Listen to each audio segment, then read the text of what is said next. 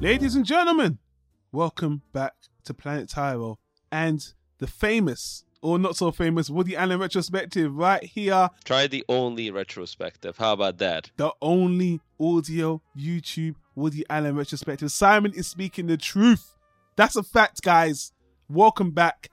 The man has already introduced himself. I'm going to introduce him again. I'm here with my buddy, the guy who's followed me through these fifty-eight or so recordings.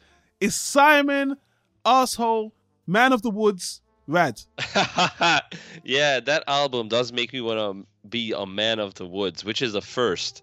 Usually I keep my country background on the down low, but that makes me proud.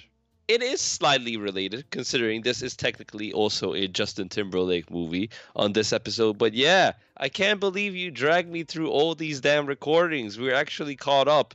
This is the most recent movie, twenty seventeen. This came out last year. How does it feel? How, how do you feel when you agreed to do this way back in twenty sixteen, now in twenty eighteen? How do you feel now? Do you regret coming on this journey with me? Do you regret it, Simon? Well, let me give you a metaphor. Have you ever bought a car that turned out to be much shittier than you thought it was, and you were like, okay, I'm going to trade it up, and then five years later, you're still driving it? You're talking about Woody Allen's filmography right now. I'm not taking that. I'm not insulted right now. You're just talking about Woody Allen, not me. no, no, no. I enjoyed the movies, okay? Sure. Uh, the, the aspect of actually doing something in such a completionist fashion and seeing so many films you didn't really even know existed. You didn't know Woody Allen did so many movies besides the ones everybody knows about because they're classics. It was really exciting, man. Yeah. And oddly enough, you know, when you watch these type of movies, you start to see parallels between the films and your life and all sorts of crazy stuff. So it's been a crazy year. Yeah, I can't believe you made me do this. You dragged me through some some some pretty shitty ex- shitty movies, and that T V show really put the really put a hat on everything last week. But yeah, we've done it. We're here. We're here. We're here. And uh, before we go on and get more mushy about this, guys, even after we do this recording here, it's not over because there's a few other supplementary Woody Allen discussions we're gonna have. Some people have asked to come on, do some separate videos, so the Woody Allen retrospective still continues in a different form. But guys, on the last discussion, we spoke about twenty sixteen, twenty, this twenty sixteen collaboration between Woody Allen and Amazon, where they gave him some money to create a television series. It was twenty sixteen's Crisis in Six Scenes. If you're on YouTube, I'll put a link in the top right corner so you can go back and listen to that description. If you're on listening on the podcast, I'll put a link down below. Funny enough, little update on that discussion. I actually found out that Woody Allen got a massive paycheck for the series, more than I think any other Amazon series at the time. And people, yeah, I'll, you know what? I don't, I, I'm not making this up because apparently some of the other creators were so upset with the turnout because, you know, how the final product turned out and how much money was put into it and what the final product was that people were upset. And Woody Allen, again, felt guilty. He actually came out and felt very guilty about what he produced. So, guys, again, I know I was harsh on it. I know people hate me for it. I still think it's easily one of Woody Allen's worst, the worst, one of his worst creations for whatever reason. So, let's just leave that behind. But, guys, moving forward, you've heard us say this over fifty times. This retrospective are mostly spoiler discussions where we break down what we like, what we don't like, talk about the movie, give you synopsis, all the other stuff. And we created a website called Woody Allen Retro. I've already said that four times, where you can find every single discussion. We created a separate website. And I want to hear from you guys. It's a call to action. Now we're at the final recording. I want to hear from you guys what you liked, what you didn't like, the movies you agreed, disagreed. This is your chance to feed back to us. I don't ask all the time. Well, I kind of do. But this time, I definitely want to hear it. Stay tuned on our next discussion because we're doing a very special video next time. But that is the last summary I'm going to give because Simon's going to describe the most recent completed Woody Allen movie. And we're going to have a nice old spoiler discussion about it. So Simon, Rad, usher us into the next movie. Well, there's not much suspense left considering we already mentioned who's in it and when it was made. But just to reiterate, this is, up until this recording's date, the most recent Woody Allen theatrical release. It's last year's Wonder Wheel, Not Wonder Wall, like the Oasis song I was about to start singing, you know. Today is going to be a day, yada, yada, yada. Nobody cares. That's the one thing that pisses me off about the U K. Everybody's still going on about, oi, mate, remember Blur, Oasis. I'm like, no. Nobody cared outside of the U K even back then. And nowadays, people even don't even know about those bands. And stop pretending like, you know, the Gallagher brothers are like John Lennon. Not even close. Whoa. Yo, but you're lucky most of our fans are Americans. They will agree with you. But, uh, you know, if you see some Brits on the street, you might get attacked. I know. It's like, oi, mate. Oi. Anyway, speaking of overrated songs, you know what does live up to the hype? What lives up to the non-existing hype that it should have gotten? This movie, man. Wonder Wheel. Maybe it's too early to call, but I'm going to do it anyway. I think we're seeing a second, you know, winning phase for Woody Allen in the second half of this decade. We were both surprised how good Cafe Society was for twenty sixteen, which is technically the movie that came before this. Yeah. And the T V show is really a sidestep. It's an experimental project. Definitely. And if you put that put that to the side, Woody Allen is on a winning streak because, again, this movie... What I really wanted to start off with is not even the story, just the technical aspect of it. Mm-hmm. The first movie he shot digital was Cafe Society, and it worked beautifully. I think the freedom of editing and being able to apply, you know, the color correction, the lighting, really helps with Woody Allen's vision and his eye for cinematography. That movie was beautiful. One of the most beautiful digital films I've seen, period. And this one, again, is is very good looking. I mean, it was just a joy to look at. They use a lot of C G I to recreate Coney Island the way it was. And it works beautifully. Now, the movie is basically set on Coney Island. For the, those of you who don't know, Coney Island is uh is the home of a world-famous American, I guess, Ferris wheel. What, what should, that's Ferris wheel, merry-go-round. Like, um... Sure. You know what? What? What's the what's the term I'm looking for? Amusement park. Thank yeah. you. Old school, like you see in the old school comics. We like to call joke. It a fun fair in the U K, by the way. Nobody gives a shit what you like to call it.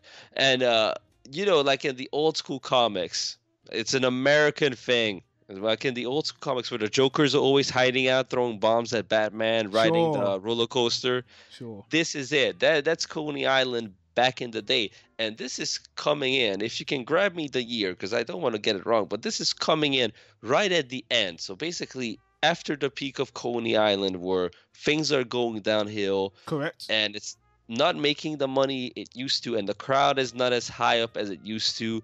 You have a lot of ex-soldiers, a lot of Navy guys, kind of the post-war syndrome, and uh, I think we're in the nineteen forties, nineteen fifties. That's about right, yeah. Don't need to be precise with this, because again, I, this is not one of the ones that Woody Allen wants to be precise, because there's a lot going on with the actual characters, so I think it's better to be a little bit vague and just get the overall time period. Yeah, but it's really about the feeling, because... Mm-hmm.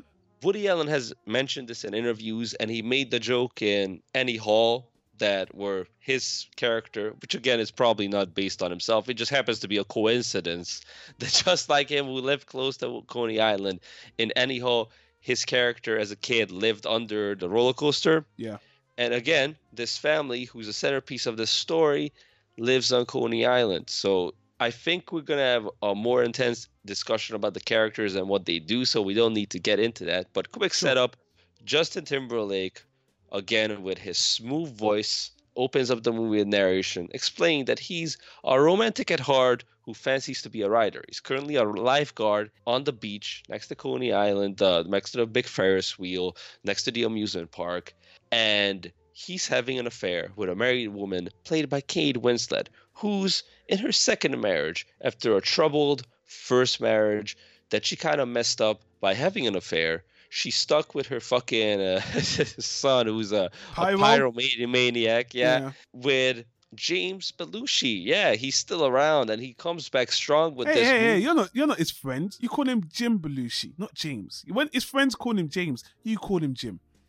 Okay, so the bald, fat guy who used to have a sitcom, he, he's back. But, man, he comes back strong. And that's my first gripe with the movie.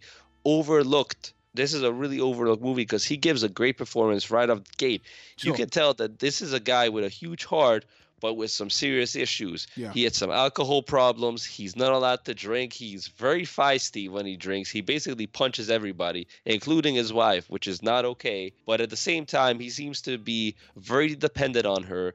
And her, their backstory is that they both had a absolute low point in their life, and they kind of found each other and helped each other get back on their feet.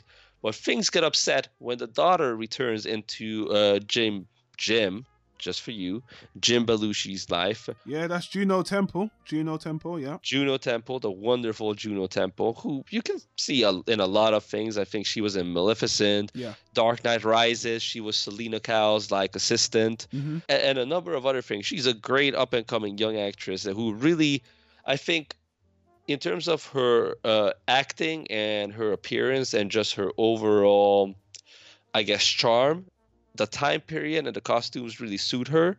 She just looks like a painting in this movie, and she has the performance and voice to match it. She's a troubled youth, basically. Her dad was very strict and boring and introduced her to guys who were also, just like her dad, boring and colorless. So she ran away with this Italian dude who turned out to be a mobster, and now the mob, mob wants to kill her because she was a snitch. What do you know? You know, kind of a hard turn. And as you can tell for the, from the setup, things are going to get complicated, and life will get in the way of happiness. Hmm. But will it be a comedy? Will it be a tragedy? That's always up to Woody Allen to decide. And somehow he always manages to do both. But I'll tell you right off the gate, mm-hmm. I thought he made this a very entertaining movie with some brilliant acting. And I was very surprised how much I liked this. I'm not saying it, it's a timeless classic, but again, another strong movie from him that I really enjoyed. So please tell me, how. What did you think? Ah, uh, Simon, Simon, Simon. Once again, you're so out of touch. No, no, no, no, no. Like, come on. The movie stars Justin Timberlake. That's already like five stars right there. You know That's what? Like ninety percent. No, no, tomato. no, no bullshitting. No, let me be op- open and honest. Let me. I do want to start with a positive and say overall, I think this movie has got a, a lot of a bad rap because I was really ready not to start the movie, and I have to say, man, hearing Justin Timberlake was part of the movie wasn't a good selling point, especially in the Woody Allen production, because Woody Allen and Justin Timberlake, you just don't think they gel. I know a lot of people, Woody Allen diehards, just they didn't want to like this movie just because of Justin Timberlake. It's like, not only is he not the greatest actor in previous movies, but he's a pop star, pop stars in movies and in the serious movies. So, but again, I'll get into details in a minute. Overall, it works pretty well, and I found this to be a quite a riveting drama. This feels like a movie play, like Fences. Like it feels like it's adapted from a play because the, most of the conversations are focused in their house in Coney Island. To be honest with you, not it's more open than Fences. They actually you see a lot of the boardwalk, you see a lot of Coney Island. You're right. If if you paint the Ferris wheel and the fair as a painted background on a theater uh, set, you know, yeah. on stage. Yeah. You could totally get away with it. I could say that in a lot of times, like Fences, and feel it's a limitation. But here, it doesn't hurt the movie at all. And the performances completely drive the movie. Kate Winslet is one of my all-time favorite female actresses. And she just destroys the movie. In the, and I'm saying it in a positive way. She is excellent. She carries the movie. She's got a lot going on. She's basically, well, physically having these headaches. She is a very layered character. And I really like the way Woody wrote her for ninety percent of the movie. uh, Jim, Jim Belushi... Up until she, she, she becomes Mia Farrow at the end, but we can talk about more later. We'll talk about that. Jim Belushi is actually fantastic. Again, he's more... He, if you see him, his past career is more like sometimes comedic, and this time he's playing a Fred Flintstone character, but with a lot of gravitas. I thought he was fantastic. What a great role for him. Juno Temple, Juno Temple, Temple, Juno Temple. She's really it good. Sounds like a song. Sounds like a dubstep song. Juno Temple, Juno Temple, Temple. Temple. But no, she's really good. I think she's. Unfortunately, I was expecting a lot more from her character, from the narrative, but. She comes off as somewhat of a plot device, which was disappointing. Justin Timberlake. Let's focus on Justin for a minute. Now... Save the best last, huh? Yeah. People are coming out the gate and saying, oh, it's completely miscast. He just sounds off. Or why did you cast him? Let me say this. was Justin Timberlake miscast? In a certain way, I feel he was, but I like his energy in the movie because he's kind of an unconventional type. If Woody Allen cast his normal character, it would have been the Woody Allen type of a writer. I just, I've seen that. We saw that in Crisis in Six Scenes. He's done this multiple times. So I didn't mind that Justin Timberlake was kind of off in the role, but the energy he brought was different. And I thought he's actually making this a different experience for me. And as far as his acting goes, it's the best thing he's done. In the beginning, it kind of grated on me. I didn't think he was a good choice for the narrator at all. Because here's the thing, Justin Timberlake does have a smooth voice as a singer. But as a talker, he sounds like a, a teenager. That's just how he is. And a lot of singers... Well, well his character is supposed to be young. I mean, that what, what does he say? It's supposed no, to no, sound no, no, like no, no. I'm just saying, Clint Eastwood. No, no, no, no, no. He's not putting on Should the voice. Should he be like, I'm having an affair with a married woman. No, I'm, I'm telling you, he just has that voice. He didn't put on a voice. He, the accent he put on, by the way, wasn't great anyway. But his voice is just not a great sounding speaking voice. He's a great singer, but whenever he talks, it's just that, ah, I don't know. And most of the time, in most of his scenes, he just wasn't blinking. He was just had kind of a stare, and I was just like, maybe that's I'm... because that's because you're in the Cold War. You gotta keep an eye out for communists. You gotta keep an eye out for the Reds. You can't blink. That's your personal responsibility as a man, as an American. You every, gotta watch yeah, look, the every... corner of your eye. That's authentic, motherfucker. That's Everyone's the on a higher level than Justin Timberlake, but saying that he's not terrible. And as the movie goes on, he gets better. As the movie goes on, he actually grows into the role.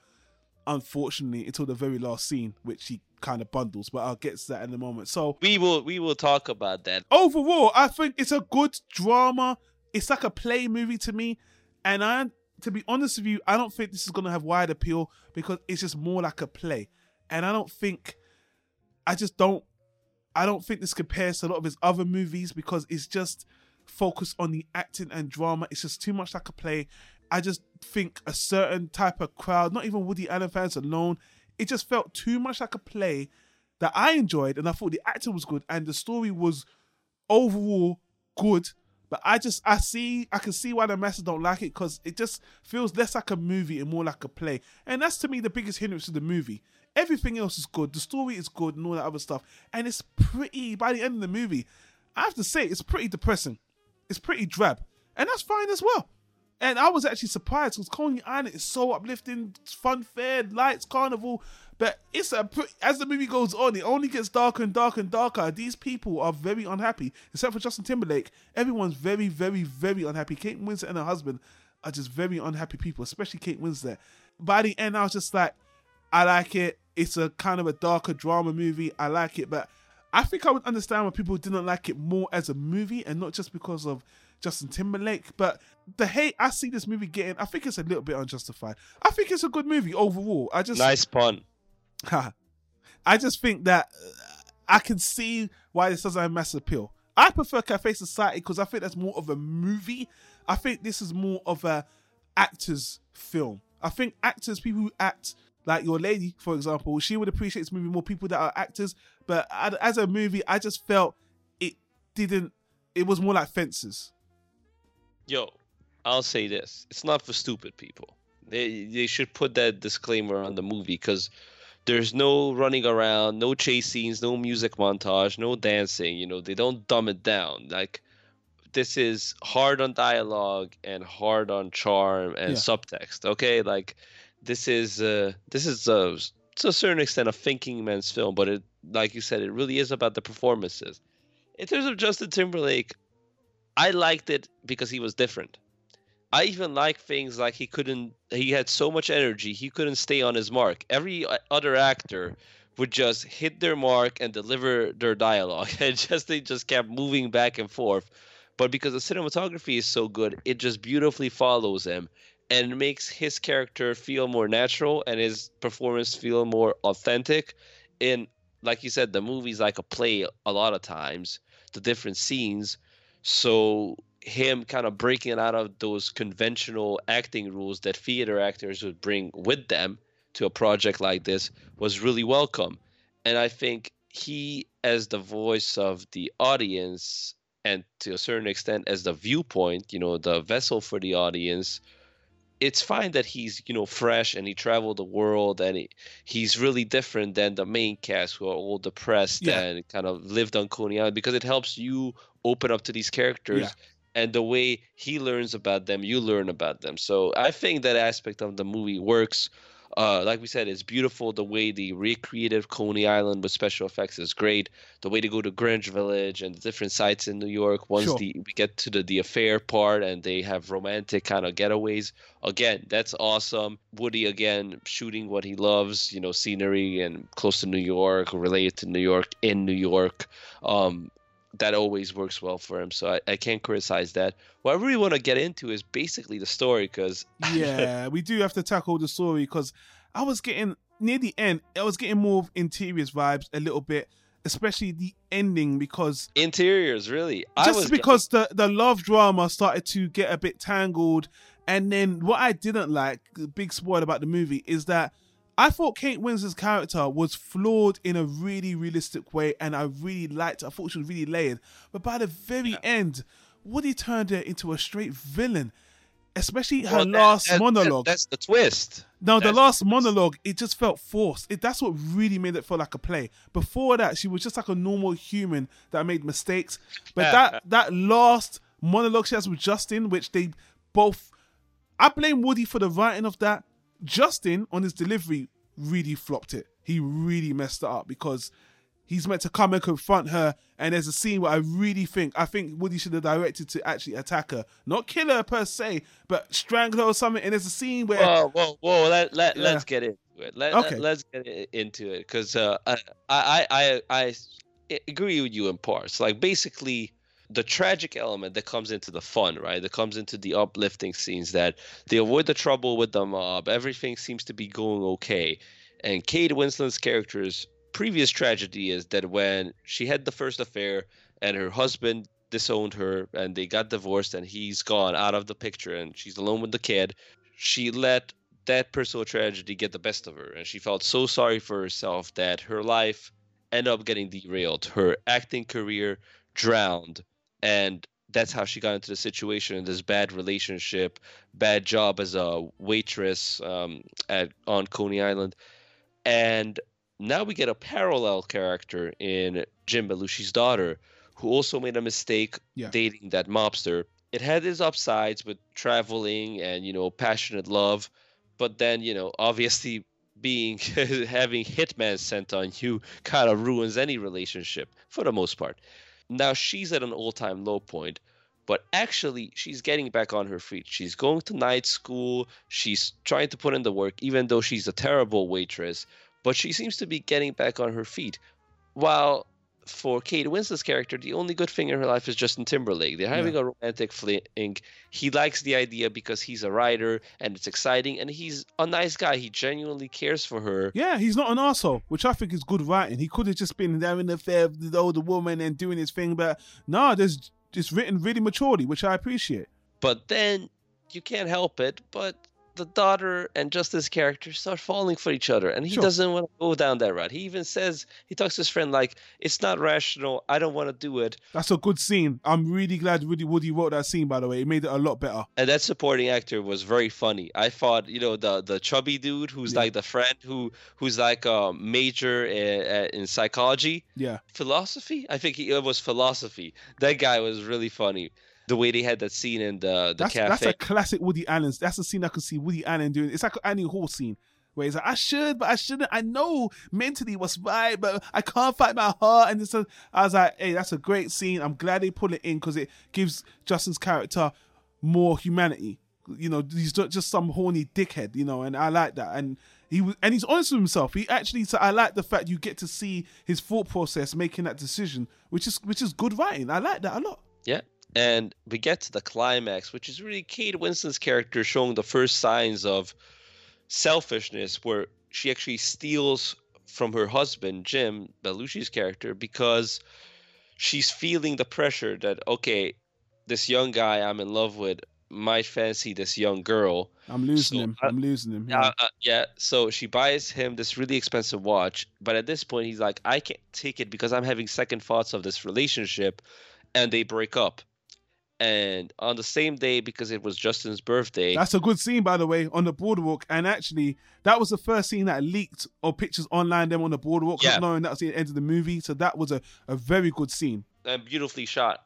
Great cinematography. Terrific lighting. This movie had, that's what I'm saying, this movie should have been nominated for an Oscar for the lighting alone and wardrobe. There's technicolor moments in this movie where Kate Winslet's in the house and the, the color's just on her of the Coney Island fair, and the, it looks gorgeous. Woody Allen's never used technicolor in that way before, and it just really highlights the uniqueness of this movie. Again, I didn't get the cinematography, cinematographer's name. I think he did do Cafe Society movie as well. A world-renowned cinematographer, by the way. I can't remember his name right now, but phenomenal. Phenomenal visuals. Absolutely.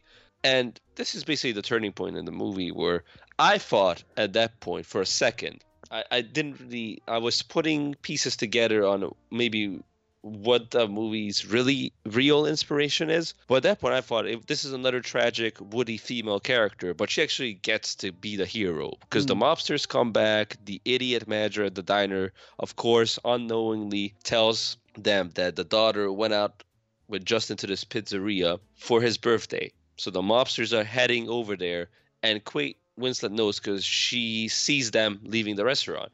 So she's like, oh, damn, I gotta I gotta warn her. I gotta warn her. But the phone's not working in the restaurant. She, she rushes over to the payphone, picks it up, calls the restaurant, and then just hangs up.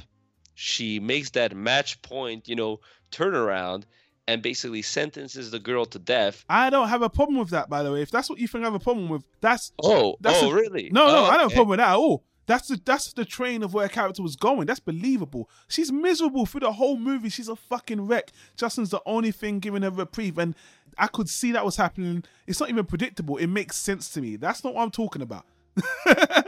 Jealousy is ugly, but I'll tell yeah. you this. Yeah. Because Woody, you know, he's so tragic sometimes or so pessimistic. Yeah. It really worked for this movie because with other directors, you can either tell, okay, this is going down the dark route or this is going to be happy. Like they will escape or she will fight her way out or it's going to turn into a comedic scene. It's going to be a joke. But with Woody, you never know. Sure. It could go either way. He's going to go hard left or hard right. It doesn't go middle. He goes hard left or hard yeah. right. I really felt tension here. I was sure. really worried because I like both the characters, even though she was kind of, she didn't know anything, right? She she just stumbled into this mess.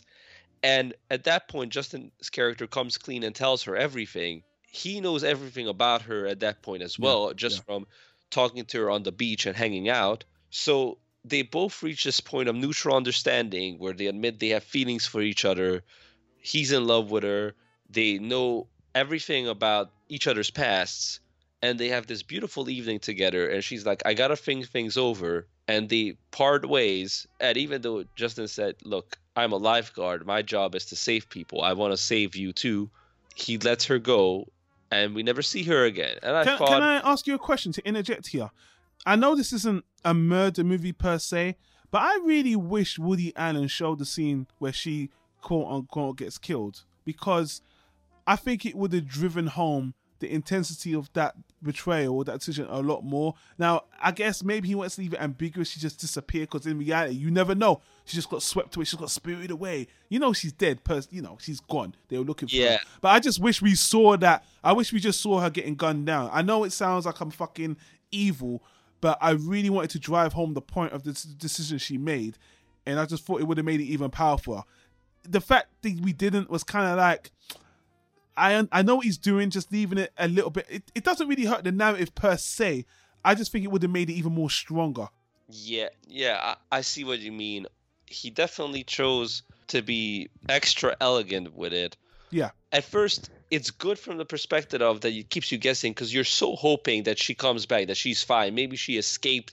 Maybe something happened that we don't know about yet. Maybe there's a twist reveal where Kate Winslet's character gets cornered for what she did and she shows up, you know? So it keeps kind of that hope alive. So you really feel the desperation of all the characters the following day looking for her, not knowing yeah. what happened to her. Yeah, Jim Belushi is really, when he comes in at Justin, is really distressed. And I have to say, I know we didn't speak about Jim Belushi a lot, but just the he's love great. for his daughter, the way he's performing it through the whole movie, I thought he was really, really great. Really great. Yeah. And so I like that. But at the same time, with editing, you can show the scene later when sure. they discuss it. So you don't have to show her getting killed right away.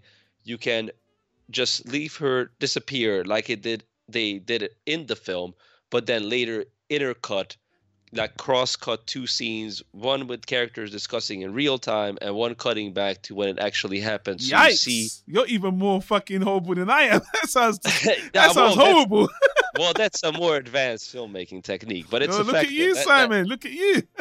No, I, I do have my, my own tricks up my sleeve, but all right, buddy. But you know, Woody doesn't do that, so that's fine. And you know, we saw the documentary how he shoots things. He shoots the scene, then he goes to watch baseball or whatever else he's got off for the day, and then they figure it out in the editing room. So sure. He definitely won't do anything like that. Like he won't like construct it that far ahead unless it's a very special script that he had.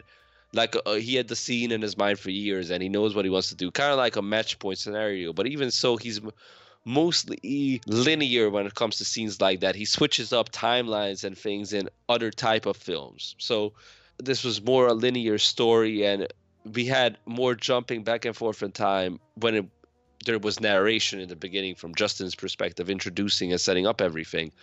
But then we get to the final part of the film where everybody confronts everyone in the apartment where they live on Coney Island, and Jim Belushi's drinking again. He's destroyed. His character is over. And Kate Winslet really comes out full throttle as as the diva she is, the actress she is, and yeah, what she commit, committed out of jealousy. That's and what that's I when don't Justin like. comes in. And, yeah. and okay, tell me about it. Because when she shows up, she steals the scene. It's her scene. So I like that. I agree. I thought it would have been a good opportunity for him to be more aggressive and show more raw emotion. He played it very subtle. Yeah. A lot of times going subtle is the right way to do it. Yeah. But for him, his character and his performance was subtle all the way through the movie. Yeah. So that was a good time to maybe push a bit harder. Yes. It was still good for, for him. I thought he still he w- wasn't bad in the scene, and it was all about Kate Winslet anyway. That was I thought he was bad in the scene. I thought he was bad in that scene. In particular, that was his worst scene. It re- because there was a bit where he's like, I could just... He, t- and he just touches yeah. her on the shoulder. And like, you're not even going to give grab her by the neck at least. And it's just like, is Justin too scared to even do it? Because I just kept on thinking, maybe Justin himself doesn't want to do it. He's too nice of a guy to go that far. That was his moment to show people that he can go. And I think he should have... And Woody Allen, I can see him just saying, do what you think is right. Because that's what he does. You know, he just sits there like, you know what? Let's play out the scene. Kate Winslet, actually, the problem I have with Kate Winslet is, is she overacts a little bit to the point where she dresses up and she's got the smoker. She and she totally she, becomes true personality comes out. Like no, she's that's an that's act- that's what I didn't like because I don't know. All through the movie, she seems like a very she sees herself as a bad person. She's very regretful, but in that scene, Woody completely transformed her into a villain, and I was like, I don't. That's when you realize that. She's still an actress, and all that bullshit that she was spewing throughout the movie was an act. And don't get me wrong, uh, me, me and my girlfriend had a, a, a great discussion about it. She was saying, like, I could totally see where she's coming from. She's busting her ass, yet her husband has a hundred times more love for his daughter than for her. Oh, yeah. Now the guy she's in love with, madly in love with, or at least is the object of her escapism. Yeah, yeah. Falls in love with the same girl. She doesn't even know what's going on. She doesn't know anything. She just stumbles up on it. And Plus the girls yeah. really kind of ruin, mess up her chance. And this was her chance. Don't get me wrong. I have nothing wrong with Kate Winslet's motivation. I just didn't like the execution on that scene, mostly with Justin. But it led to the conclusion of the whole movie. And I'll get to, after Justin leaves, there's another extra scene as well. The conclusion of the movie is fine. Although a bit dark. Because where it really ends with... James Belushi coming in again, and even him looking like he's going to attack her as well because he kind of blames her, he kind of figures it out, kind of. And them two have a powerful scene at the end. Like the way Woody ends it with Kate Winslet looking at her, their life is fucked. They're miserable. They're back to square one. There's no advancement. They are just stuck. Their lives are back to shit. The end. A very powerful ending, very drab ending. And I was just like, it's a bold choice, Woody. Like in T V, is it, that sometimes life is just fucked. I like it. I just thought I can understand why people are going to walk away from this movie thinking I didn't like this. But I like the... Yo, I'm going to summarize. It's definitely not a happy ending. It's, yeah. it's not a happy ending. I'll tell you that. I'm just going to summarize. Again, I like just talking about the movie because, again, it's like a play. There's a lot going on. It builds up. things are happening, characters are there, the actors are all good. It just doesn't feel like a, a, a Woody Allen original movie to me, a normal Woody Allen movie to me. It just feels so much more like a play. And again, few things that Justin Timberlake does a lot better than I thought he would. I'm, hit, I'm hating him a lot, but he did yeah. this a lot better than I thought he would. Props to him. Woody Allen really praised him after this. Like he did, and I think he did a good job. And I think he did good by Justin's career, although we have to talk about some of the outside things because I know, we'll, we'll, yeah, we'll we'll we'll get. To but I, I'll let you finish. I'll let you because at the end of the day, I think I think it's a good it's a good movie. It doesn't have all the hate, but I do think it's kind of not for everybody. And even the Woody Allen diehards don't like the movie overall. I can kind of see why, but I don't think they're. I don't think the negative feelings for the movie come for the right reasons. I feel like mine's got more to do with certain script elements. And it'd be more of a play. Other people just look at Justin Timberlake and just feel like the movie's too depressing. I don't mind that. One of my favourite movies is a kind of a depressing movie, Another Woman. And like you said, I'll go back to the first things in the beginning and I'll pass it over to you. In terms of quality, this is a quality Woody Allen movie. This is a quality Woody Allen movie. But then again, a lot of most of his quality movies are just not open to general audiences. And I think this is a, I will not say it's a quality movie, quality script, really good idea. Cafe Society ended where the characters made all these mistakes and had all these regrets. This movie starts with characters having all these regrets for their lives. You know what I mean? And he took it and he just went further from there. And again, I think it's a really good movie on the whole, but I, I can see why this didn't appeal to everyone and why critics are not big fans of it. You know, I think people, people... People got scared, man. I think they, this movie got shafted because of the controversies. Because he, here's the thing. Like, I agree with you. That final scene, Justin's character could have been more intense. You know, he he he he was he was very distressed. He figured it out that Kate Winslet's character, what she did, you know, you have this big twist with her where you fought for a second. Woody's going to make her the hero and she turns out to be the villain. But at the same time, the way the scene ends is Justin's character kind of having this redemption that he doesn't sink down to the level of everybody else. He walks sure. away from the situation. He just says, sure. and you can live with this. So live with it. You know, you, you carry this burden. And basically, once again, you dug a hole for yourself and you managed to bury yourself underneath it. And I'm not going to rescue you. I'm not going to pull you out. I'm not that guy anymore. Because she acts during the entire scene. That's why she dresses up in this gown. Like, this is her winning him back. Yeah. And instead, he turns his back on her and walks away. So it still works. The scene still works. But I, I agree with you. I would love to see if there's another take where he actually pushes himself a bit farther and gets more aggressive. Would be interesting. Hmm. With that said, I think the, the movie is really good. We'll, we'll do our top ten as the finale, but... Hmm. Compared to if we just look at this decade, and I have to condense the films down to decades now. Mm. If we look at this decade, To Rome with Love, Magic in the Moonlight, Irrational Man, far above those films. Totally. Midnight in Paris was in this decade too. no, no, no. Uh, Midnight in Paris, Blue Jasmine are like the two. Oh, you're putting that out. to the side. You're putting that to the side. Fair enough. Yeah, yeah. Because we said he gets at least two. Oh, yeah. Okay. You're you're using the mediocre movies. I get you. I get you. Yeah. You, you get at least two gems. At least two gems with Woody Allen in every decade. Sure. So you, we already got those two out of the way early. Yeah, yeah. See if we get a third one. Is this another gem? I would put it on the same level as Cafe Society, where it doesn't have to be. I think mm-hmm. it would hurt the movie if we try too hard to be this like big epic drama or this humongous love story. The fact that it's uh, it just focuses on the characters, and like you said, it's an intense play with some great acting, yeah. quality writing, quality visuals. Like it's just a quality experience. It's like a really nice meal. Okay, it might not be a five star. Sushi, uh, you know, once in a lifetime, you know, special meal, but it's a great meal.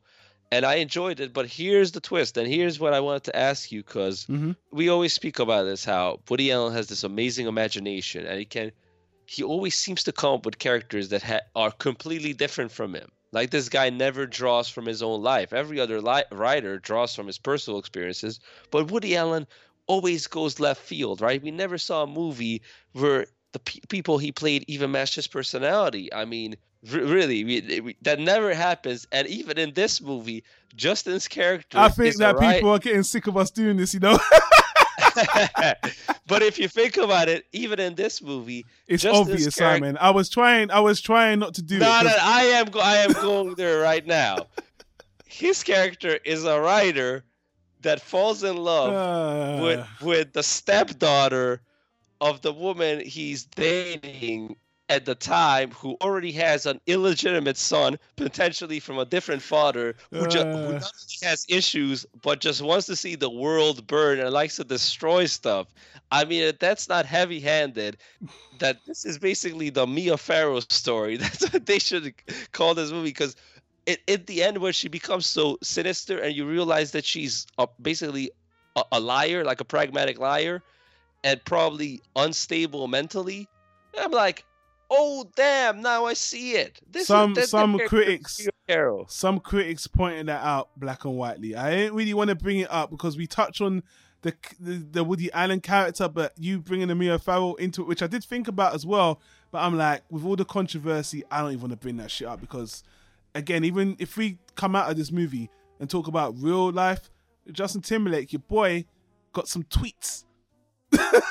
He got some tweets. Still, he's still suffering about like his participation in this movie when he just tried to. What did he tweet again? Uh, hey, what do I decide between this and that? And then uh, Dylan Farr came out and said, "You need to decide not to be a sexual, to work with a sexual mol- molestation." I was like, Jesus. But anyway, I know he made a joke about it, eat your cake and have it too, and she was like, "Well, you know, let me give you a metaphor. It's like I try to be, I try to stand up for feminism, but still work with a sex offender." It's yeah, like, you got it verbatim. That's pretty much what she said, yeah. Yeah, uh, because I saw the tweet legit. Like, I wasn't looking for it. I was just on Twitter. I was like, oh, Justin's tweeting. And I was like, who's this bitch talking some mad shit?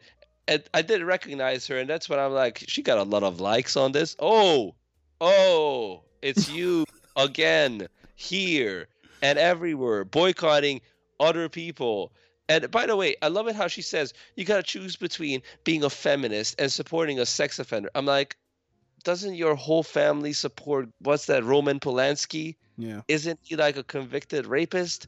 While Woody Allen was found innocent. One of her brothers is also, uh, it's oh, one of Mia Farrow's uh, brothers is also in prison, right, for rape or something? Uh, yeah, is it? Are you talking about your uncle? And let's not get into it, but you talk about one guy where literally all the other eyewitnesses came out and said, you know what, I was pushed into this, I was told what to say, it's all B S. And Dylan Farrow's own brother, who's a family psychiatrist that I always quote, said, memories were planted in our heads, we were manipulated, I believe he's innocent, don't listen to these people. And when I saw that little fucked up kid with setting things on fire, I just thought, Ronan Farrow. That's it. That's how it started. Just wanting to destroy things, destroy careers, destroy people. Don't get me wrong. The Harvey Weinstein thing, you know, happy accident. I'm glad that pig got messed up. But this whole boycott thing, I think it really hurt this movie's perception. Because to me, that kind of real life twist where I could see where Woody got the influence from and what kind of painting he was painting with yeah. this film, that made the movie even better for me. I'm like, damn, now it makes sense. So the far-fetched arc that um, you said, you know, was too theatric for for the the villain, to mm. me, I was like, now it makes sense. I could, I actually appreciate how it was set up because of the character's past, how dark this character could potentially be and how selfish she could be. Yeah. He made you forget that and feel sorry for her by mm-hmm. focusing on how real her pain is and her jealousy and her situation as a woman in that era, in that desperate situation, but then still brought it back where you're like, damn, yeah, you you are you are evil. You are genuinely evil. Yeah, yeah. And lastly, should should bring this up. The one thing, I don't know if Woody Woody kind of had her son doing that pyro thing on the side. I thought we would come back to that and figure out. I know he there was a scene where his uh, where Kate Winslet took him to therapy, and then he was like, "You're the one actually saying that, you know, you fucked up our family. You feel guilty for my dad and all that sort of stuff." And I thought we would actually get to the revelation of the boy's psych- psych- psychosis of why he was setting those fires. I mean, we can figure it out. He's fucked up. He's been dragged around. He doesn't like his life. He's bored. He's angry. That's the other. But they kept on going back to that again and again and again. You know what would have been a great twist? What's that? That he's secretly Frank Sinatra's brother. That Frank Sinatra's father fucked Kate Winslet's character, and they're related to Frank Sinatra. That that would have been like the ultimate kind of fucking diss. Like, uh, you know, he's a Sinatra. That's the problem. Oh, well, not a problem. I, I like Frank Sinatra. I just have a thing, a few issues with his son. All right, let's let's let's his son's integrity of setting fires that he can't control, burning innocent people in the process. Simon's bringing up all the metaphors in the movie and real life. Guys, let's wrap this one up. Look, as I always say, go into the critical scores. If you jump on Rotten Tomatoes and look at the scores on IMDb, again, I'm surprised, thirty-one percent rotten. I mean, I'm going to read the critic synopsis. Wonder Wheel gathers a charming cast and an inviting period setting, but they aren't enough to consistently breathe life into a Woody Allen project that never quite comes together. I don't agree with that.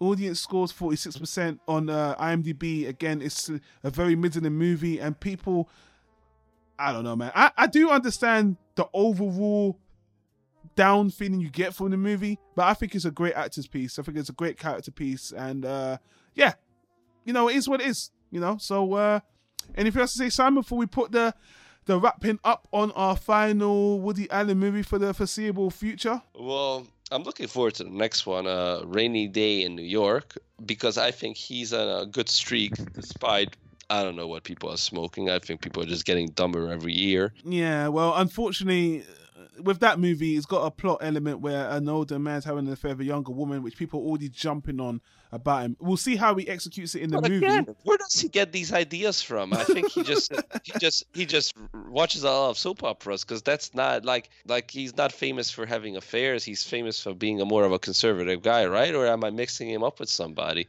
Uh, the ultimate remixer. Woody Allen's the ultimate remixer of his own content, and most of the time we love him for it. But nah, man. Uh, Like I said in the beginning, this has been a longer review just because we was a little bit more in depth for this one. But I've really, but it, it was it was worth it, man. Because yeah. I recommend the movie, and that's my final thought. So over sure. to you. Sure, yeah, I, I overall kind of recommend it more for the Woody Allen fans. It, it's a movie I don't, I couldn't recommend, I couldn't recommend to everyone. You know, I would recommend it the same way I'd recommend Fences. I really put them on the kind of an equal footing. I think they share the same pluses and flaws. This and Denzel Washington's Fences. I've said that a few times just in case you guys don't know what I'm talking about. But anyway, let's wrap this up. Guys, I've enjoyed the retrospective. This isn't the end of our project here. Woody Allen, I said this to you, Simon, off mic last week, off mic, and Simon doesn't like it when I say this, but I'm going to put it on record because I am glad Woody Allen is still alive while we're doing this retrospective, because I was fearing he's an old man. He's in good health. We've seen him in interviews and all that stuff. He's in good shape, and I definitely want him to pass, just like Floyd Mayweather, that fifty number. I want him to pass that fifty number, get that fifty films under his belt, be uncontested, unsurpassed before he passes away. It looks like he's nearly there. I think he's on the fifty-eighth, fifty-ninth movie. And uh, yeah, I, I wanted to do this retrospective while he's still alive, so we can still talk about him, still look at his body of work. And at this point in time, again, we're recording this in, let's say, March twenty eighteen. And he's still alive, still kicking, still writing, still producing. The controversy is real. It seems to have kind of died down right now. But again, I'm more fearful of what people will say once the next movie's in Sundance, and how Dylan and Mia Farrow is going to jump on him, because again, the um, Me Too movement is still out there and they're always looking for a villain. And Woody Allen's public enemy number three in that in that hit list right now. So... We'll see Jeez, how it goes. Man. We'll see how it goes. But guys, I want to say thank you for listening. And as always, I always have to thank Simon for taking his time, watching the movies weekly. I know most of you guys think it's enjoyable. To a certain point it is, but we got lives. It's been fun. But like I said, man, well, actually, Simon, first of all, thank you for joining me on this journey. I really appreciate you, brother, even though you're a fucking arsehole. I've appreciated you joining me and watching these movies and giving your thoughts. Because guys, I think you can agree, this is a very knowledgeable and forthright guy. He's got a lot of interesting perspectives. And I'm black, he's white. I'm British, he's American and something else. And it's just good to it's just good to hear different perspectives on discussions on all these media things. You don't want to hear fucking two yes men say, oh, I love Woody Allen, I love Woody Allen too, he's the best, he's great. Da-da-da-da. Guys, that'll be fucking boring. That's why I think you like this project in particular, because we're different. You want these critical darlings that love Woody Allen and just work for all these snotty journalistic newspapers that are proper artists and proper critiques and tell you how marvellous Woody Allen is. Fuck all that. You know what you're getting here. You're getting two blokes, two normal dudes just talking about the movies. And Simon, Rad, I thank you for joining me on this journey doing these discussions. No, you're welcome. Even though, you know, I'm still waiting for that paycheck of, you know, two dollars that I'm going to get for this. So let me know when the ad revenue comes in from the podcast. one hundred percent. A burger is on the way, a token, some kind of food token. Oh, oh damn, a burger. Now we're getting upgrades, man. You know, I, I, might, I may do a bonus episode just for that. I'm going to put it on but Mike, hey. You know. I tell you what, as a thank you to Simon, I'm going to get you any one Woody Allen movie on Blu-ray. I'm going to get that for you. You got to tell me which one you want. And I'm going to get you on Blu-ray. I know you're probably going to say Manhattan. That's predictable. You got to, because all of no, these movies, no, I think on can, Blu-ray can, right now. Can, can you get one for yourself? But I can tell you how many times you have to watch it. Go on. What is it? Uh, uh, Crisis in Six Scenes or Six... Yeah, Crisis in Six Scenes. I want you to watch an episode per day for like the next year, every day. Well, it's funny you should say that, because we live in a digital age now, and Amazon don't see the need to even print it out in physical. So no, I don't think you can even, I don't think you can even buy this. And you know, if you want to buy me an Amazon uh, membership, that's fine, because I could watch it that way. So I benefit from that. So Simon, get me the membership, and I promise you, wink, wink, that I will watch it every single fucking day. Guys, this is a long-ass one. I think that's basically it. Again, stay tuned for our...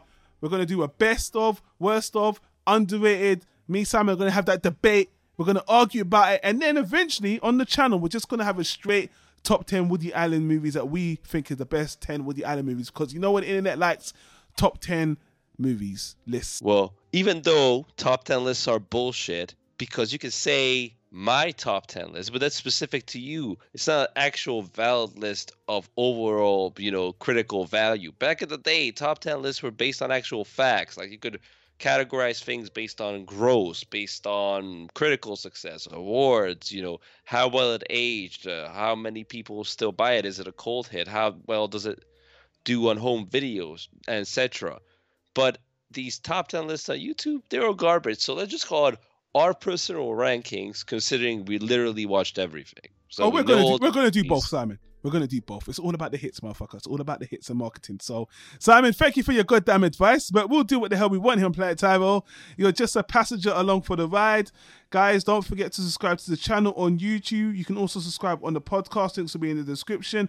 Don't forget. Even though this is our last discussion, you can go back and watch all the other discussions because we have spoken about. I can officially say, up to this point, March twenty eighteen, every single Woody Allen movie, T V special, television series, the whole thing's in the back catalogue. And if we've missed something, feel free to let us know, send us a message, and we can continue this train, this painful train, this fun train, whatever you want to call it.